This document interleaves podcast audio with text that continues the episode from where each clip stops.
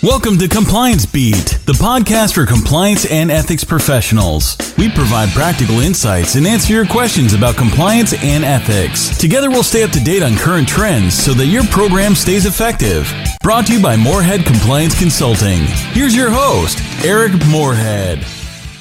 This time on Compliance Beat, another request. We had a listener who had asked if we could talk a little bit about what exactly is monitoring and auditing in an effective compliance and ethics program. Um, and that's in the context of what I think the expectations might be from regulators and those uh, who follow the standards set out in the sentencing guidelines, those famous seven hallmarks, uh, one of which is uh, monitoring and auditing. Um, as is always the case, I, am very often surprised by the number of people um, who uh, live and breathe compliance and know this subject very well, who um, haven't really looked very closely at the sentencing guideline standards themselves. Um, I think it's helpful to sometimes uh, just take a step back and talk about what the standards are, what the expectations are. So, when we're talking about monitoring and uh, auditing, uh, I think very often the first thing that comes to mind is reporting, uh, a reporting system, an anonymous reporting uh, hotline, or the reporting process, the investigation process. And that's not really uh, what we're talking about with monitoring and auditing, at least not solely. Uh, so I think, uh, as I said, I think it's good to maybe take a step back and let's actually take a look at what the sentencing guidelines, Chapter 8 of the sentencing guidelines, actually say to start with. When we talk about Chapter 8 of the Sentencing Guidelines in the compliance context, for the most part, what we're talking about is Section 8B 2.1, uh, which is titled Effective Compliance and Ethics Program. Uh, there are other parts and other sections of the sentencing guidelines, which we talked about before in uh, some of my prior podcasts. I had my sentencing guideline confidential uh, uh, podcasts in the past, and I think uh, I need to do another one of those soon, and I, I plan to because it's been a while since we talked about the sentencing guidelines. But today, since we're talking specifically about monitoring and auditing, we need to look where that shows up uh, in the sentencing guideline standards. And where that shows up is again under 8B 2.1 B subsection 5 A through C um, but more specifically A. Let's go ahead and read that section.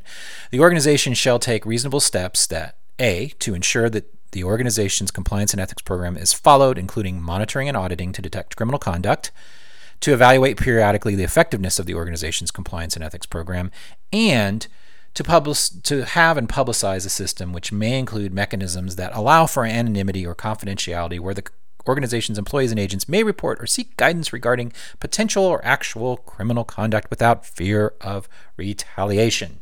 So, the famous anonymous reporting uh, concept, that's where it comes in. Uh, it's worth noting that A, B, and C are uh, part of a list. Uh, they're not independent uh, um, statements.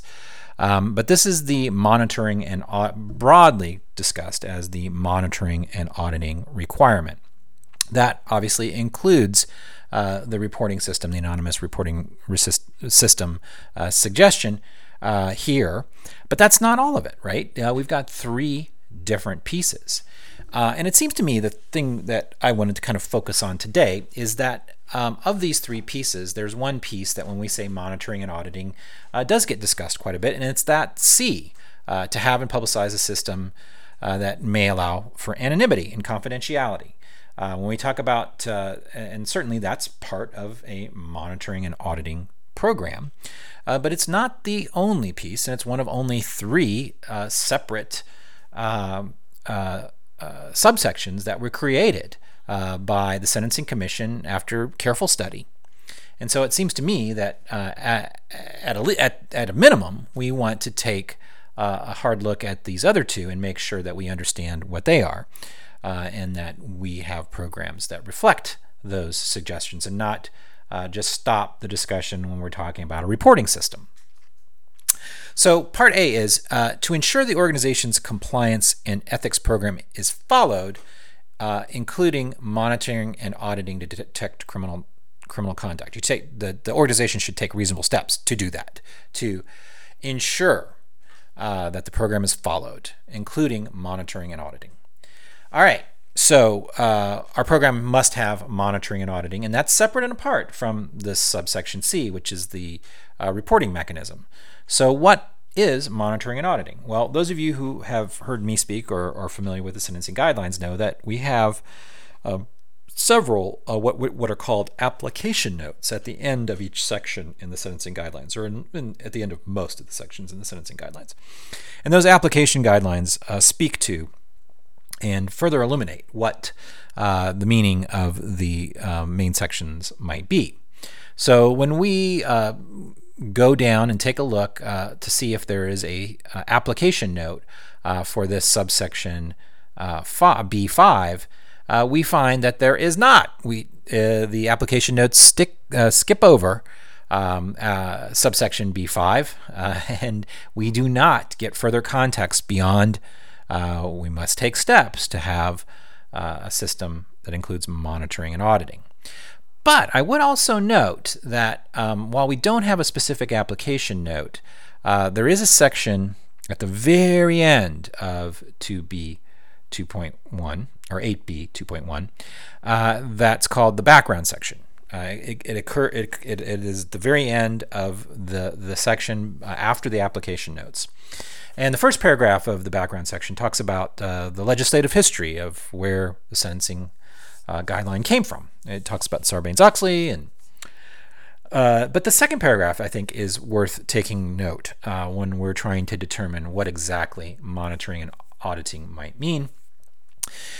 As it states, the requirements set forth in this guideline are intended to achieve reasonable prevention and detection of criminal conduct for which the organization would be vicariously liable the prior diligence of an organization in seeking to prevent and detect criminal conduct has a direct bearing on the appropriate penalties and probation terms for the organization if it's convicted. In other words, you get mitigation if you have uh, taken prior diligence and if you have achieved reasonable prevention and detection of criminal conduct.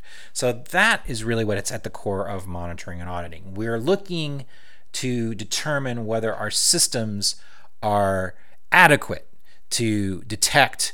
Uh, in the context of the sentencing guidelines, we talk about criminal conduct, but really you should read, whenever you read criminal conduct in the sentencing guideline standards and you're applying it to best practices for your compliance program, read misconduct or read violation of our, uh, of our policy, our procedures, or our code of conduct. Um, the sentencing guidelines only apply uh, when an organization is being sentenced in front of a federal judge for violating federal law. So, therefore, it necessarily has to talk about criminal conduct, criminal misconduct in the guidelines themselves. But but we're really we're talking about standards that apply to a whole lot more than just criminal than mere than merely criminal conduct. We're talking about anything that's going to be misconduct that we want reported. So uh, that's a long-winded way of saying I think that that's helpful for us to understand what they what the expectations are around monitoring and auditing because the uh, this is all about uh, being able to have reasonable pre- reasonable prevention and reasonable detection of that misconduct within your organization. So, so uh, it's testing the the the program, if you will. So that's what we have in the sentencing guidelines. That's uh, uh, uh, the extent of you know monitoring and auditing uh, as far as it's described in the in the guidelines themselves.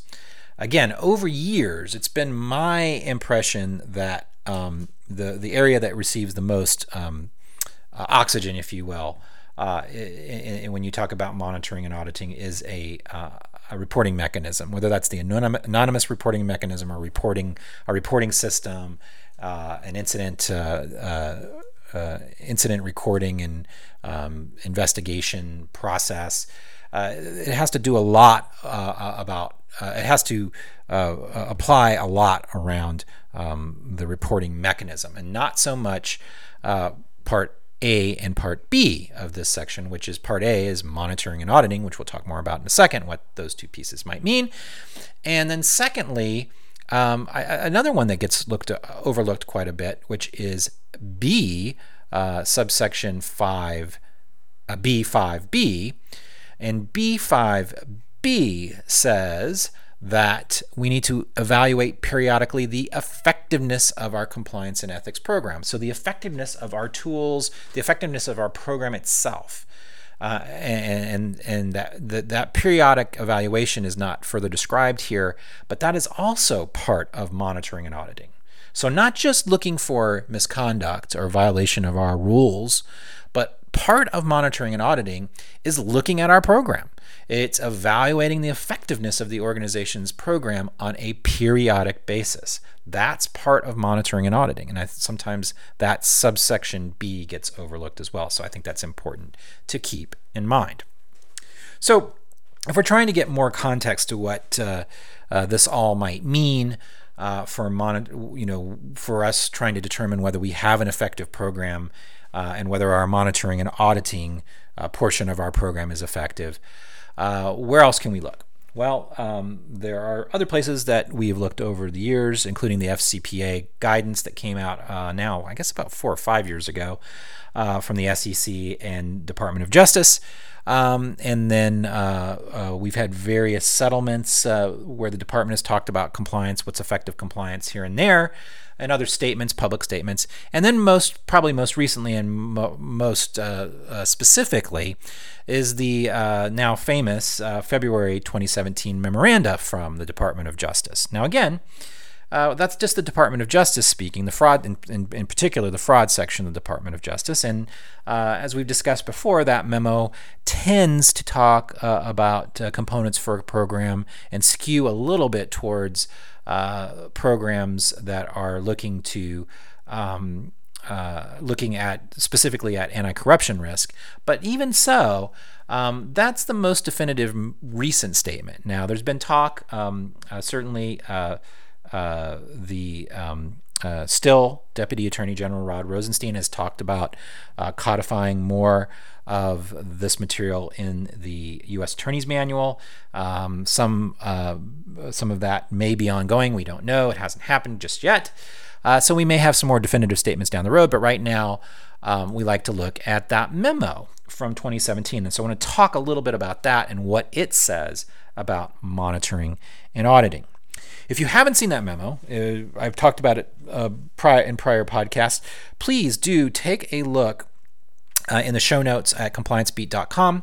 Um, I'll have a link both to Chapter 8 of the Sentencing Guidelines, so you can quickly take a look at that section we were just talking about, but I also have a link uh, to the 2017 uh, fraud section uh, uh, memo on uh, what makes an effective compliance program. And the actual title of the memo uh, is Evaluation of Corporate Compliance Programs.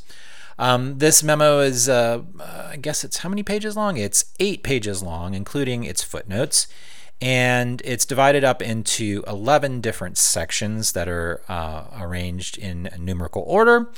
And the section that I want to talk about uh, right now is section number nine on page six, which is titled Continuous Improvement, Periodic Testing, and Review. Note that it's not titled Monitoring and Auditing. Uh, if you look at the footnote for uh, this section, it does cite to section uh, B, B5, A, and B. Uh, so those first two pieces, the monitoring and auditing piece and the periodic uh, assessment piece. Um, doesn't ref- it doesn't cite to C, which is uh, the anonymous reporting mechanism or reporting system, and that's because under Section 7 in this memo, confidential reporting and investigation, uh, that Section C gets its own uh, subheading. So it doesn't track the sentencing guidelines, the seven hallmarks of the sentencing guidelines directly uh, in that respect. It does uh, manage. It does talk about all aspects of the sentencing guidelines, and it does cite to the sentencing guidelines. But if you're looking for monitoring and monitoring and auditing as a topic heading, you will not find it. Uh, but what you will find is this continuous improvement and periodic testing and review section, which goes to what I was just talking about, which is um, the key here. Uh, we've been talking about uh, taking a risk-based approach for well over five to you know seven years now with regards to our program, going all the way back uh, to the discussion of a risk-based program in several of the settlements that we saw coming out of Washington uh, from both the Department of Justice and SEC, particularly around anti-corruption, but also in broader contexts. And then uh, that was reiterated again in that FCPA guidance that came out a few years ago. And it's reiterated again here. Uh, uh, you know, taking a risk-based based approach uh, to evaluating uh, the effectiveness of your program is shot throughout this document. So the three subheadings uh, under continuous improvement, periodic testing, and review are internal audit, control testing, and evolving updates. So we'll go through each of these. Now, audit, internal audit is pretty self-explanatory. Uh, what the and and this is all structured in in the format of queries, so it's really easy uh, for you to take a look at this memorandum and just ask yourself these questions. Uh, when you're looking at the in, internal audits. Um, uh, participation with assessing the effectiveness of your program, the questions to ask are first, what types of audits would have identified issues relevant to the misconduct? So it's assuming that there's been some sort of failure. Uh, there's been some sort of misconduct that's occurred uh, that was not captured by your program or not captured as you expected it to be. And uh, the first question is, is is there some sort of part of the internal audit process, part of the audit, the regular audit plan, or a specific audit uh, or audit process that might have identified uh, the issues, quote, relevant to the, the misconduct or the issue or the risk, I think is the way to read that. So that's the first query is uh, take a look at the audit plan that your organization has in place and what what components of that regular audit plan or periodic audit plan uh, have to do with the components of your compliance program and evaluating the effectiveness of those components, of those controls, of those mechanisms, of those uh, of, of, of, a particular aspect of your program, such as training, for example. You need to take a hard look at that. Second question is what types of relevant audit findings and rec- remediation progress have been made, or have been reported rather, to management and the board on a regular basis? And in other words, how is the uh, upper management, those responsible, ultimately responsible for compliance at your organization, how have they been involved in understanding audit's role? In assessing effectiveness. So your first query is what's going on, and do we have uh, pieces of our internal audit process that that periodically take a look at this? And then the second question is. Uh, has the board of directors, have the management uh, been uh, brought into that process? And if there has been, um, a component of the internal audit process process that looks at again just as an example looking at your training program your compliance training program uh, were those results communicated to the man- management? And, if there were recommendations as part of that audit were those recommendations communicated uh, uh, and reported to the board and then the follow up question to that uh, was, would seem to be obvious. What have they done? What have management and the board, how have management and the board followed up? So if there have been internal audit findings that perhaps looked at, you know, again, training and determined that maybe you weren't training on all the risks that you should be training on, all the compliance risks weren't covered in the in the code of conduct training. And the recommendation was to, you know, investigate that and see if that could be cured uh, what uh, what's been reported to the board and what was the board's follow up to that. And then lastly, how often has internal audit generally conducted assessments in high risk areas? Um, uh, that I think is uh, that can be read a couple of different ways. One is again from this context of this memo being produced for organizations that are primarily addressing or, or significantly addressing anti-corruption risks, and so high risk areas there might be uh, uh, business units or geographic regions that have high risk for a particular compliance uh, uh risk. Uh, but whatever, how, whatever and however that's constructed is, uh, I think you need to look at the audit plan, the audit program, the audit review, and is it looking at the high risk areas for compliance risk in your organization? That's really the question. The second area uh, under continuous improvement, periodic testing, and review is control testing. And the query here, the first query here is Has the company reviewed and audited its compliance program in the area relating to the misconduct? Again, assuming there's been some sort of misconduct, including testing of relevant controls, collection and analysis of compliance data, and interviews of employees and third parties. And in other words, uh, if there is concern about a particular risk or there's been a failure or misconduct in a certain area, what's been done to investigate those uh, the, the parts of the program that should have been working? Where did the monitoring go wrong? In other words, so we don't talk about monitoring at all in this particular memo, but I, you know, that's going to be one of your con- that, those are going to be the controls that you're talking about here is your monitoring monitoring controls. You missed it. Why did you miss it? Were you looking for the wrong things? How can you fix it in the future? And what data did you collect? Who did you talk to? Um, and uh, what testing has been done of the systems, the tools that are in place uh, to the extent that testing can be done uh, to determine their effectiveness. Um, the second query is related. To the first, how were the results from that inquiry uh, reported?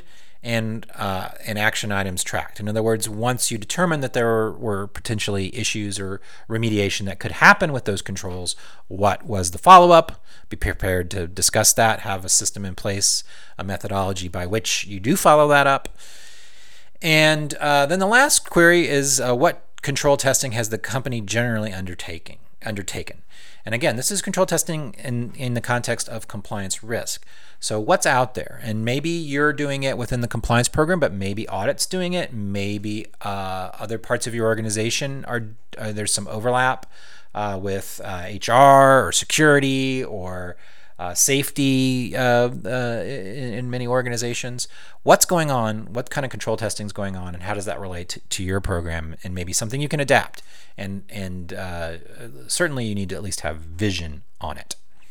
And then lastly, uh, what uh, they char- characterize in this memo as evolving updates. How often has the company updated its risk assessment and reviewed its company compliance policies, procedures, and practices? This is that section f- section B5B. This is that one that I talked about a few minutes ago that is very often overlooked the periodic review, the periodic assessment, risk assessment, periodic uh, uh, assessment of the effectiveness of your program, looking at policies, procedures, practices, your program as a whole, what's going on.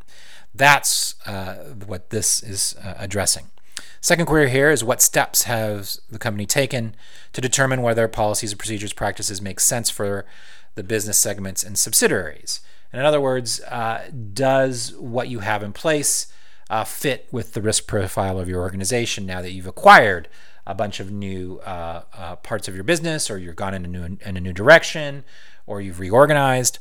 Uh, your compliance program has to reorganize as well, and that includes all parts of your program: your training, uh, in communication, uh, the resources that are allocated, the systems that you have out there that are in place. So I think those, uh, again, you know, it's a little tricky because uh, we're not talking about uh, monitoring and auditing here. We're talking about continuous improvement, periodic testing, and review, but it really is talking about those first two pieces. Now, if you go back a page on page five of the memo, it talks about confidential reporting and investigation. So that's going to be part C. That's going to be that, that last piece of the puzzle, which is the reporting mechanism. And I'm not going to go into great detail here because you can take a look at it. Again, I'm going to post it. Um, and uh, I think we, we've talked about reporting mechanisms in the past, and, and I probably will want to devote a whole uh, podcast of that in the future, so I don't want to spend too much time on the nitty gritty here. But basically, uh, what the uh, memoranda looks for on that last piece is uh, the effectiveness, uh, the testing, and the effectiveness of that mechanism. Um, you know what what happens with the information that's collected, what's the process that's in place. Um, and then it also, the, the last two queries, properly scoped investigation by qualified personnel. Well, that's kind of self explanatory. They're looking into your process for investigation and who uh, has the, uh, the, the, responsibility for that. Are they independent, objective? Um, do they have the resources they need? And then the last piece, um, uh, you know, you have the system, you have the properly scoped investigation, and then the last piece that they make inquiries around is the response to the investigation. What's the follow up? What happens uh, after uh, there's been an investigation? Um, uh, you know, how does that affect uh, changes to the program? Um, uh, you know what uh, what do what does the management and the board do with those findings? so what's the response? What's the follow up? And that's an important piece as well. So I hope that's helpful in kind of illuminating a little bit more about what we mean by monitoring and auditing. Uh, again, I, I, I don't want to beat a dead horse here, but I often feel like often, you know, 99% of the oxygen in, in, in that hallmark of the sentencing guideline goes towards the anonymous reporting mechanism. And you'll note I spent only about a minute talking about that here because uh, I think that's, uh, again, a topic that you can spend a whole half hour talking about at least. Uh, but, but I think it's worth talking about A and B uh, what is monitoring and auditing on its own, particularly in you know what's internal audits uh, role in evaluating um, and testing your program, and what should you be doing that part B to periodically investigate your program, or have somebody else come in and help you uh, periodically investigate your program. That's all important stuff. So, uh, as always, please subscribe to the podcast if you haven't already. It makes a difference to to us. Uh, please get in touch if you have questions or suggestions. Uh, this was um, a requested topic, uh, as was last week. Um, we really like to hear from you, and I do indeed uh, uh, put together podcasts based on recommendations. So if you've got some, please let us know. Uh, you can get in touch with us at uh, compliancebeat.com, uh, moreheadconsulting.com, or you can email me directly at eric at moreheadconsulting.com. Happy to hear from you. Uh, and until next time, thank you very much. Thanks for listening to Compliance Beat. Check out our website, compliancebeat.com. This podcast is brought to you by Morehead Compliance Consulting. Be sure to check us out at moreheadconsulting.com.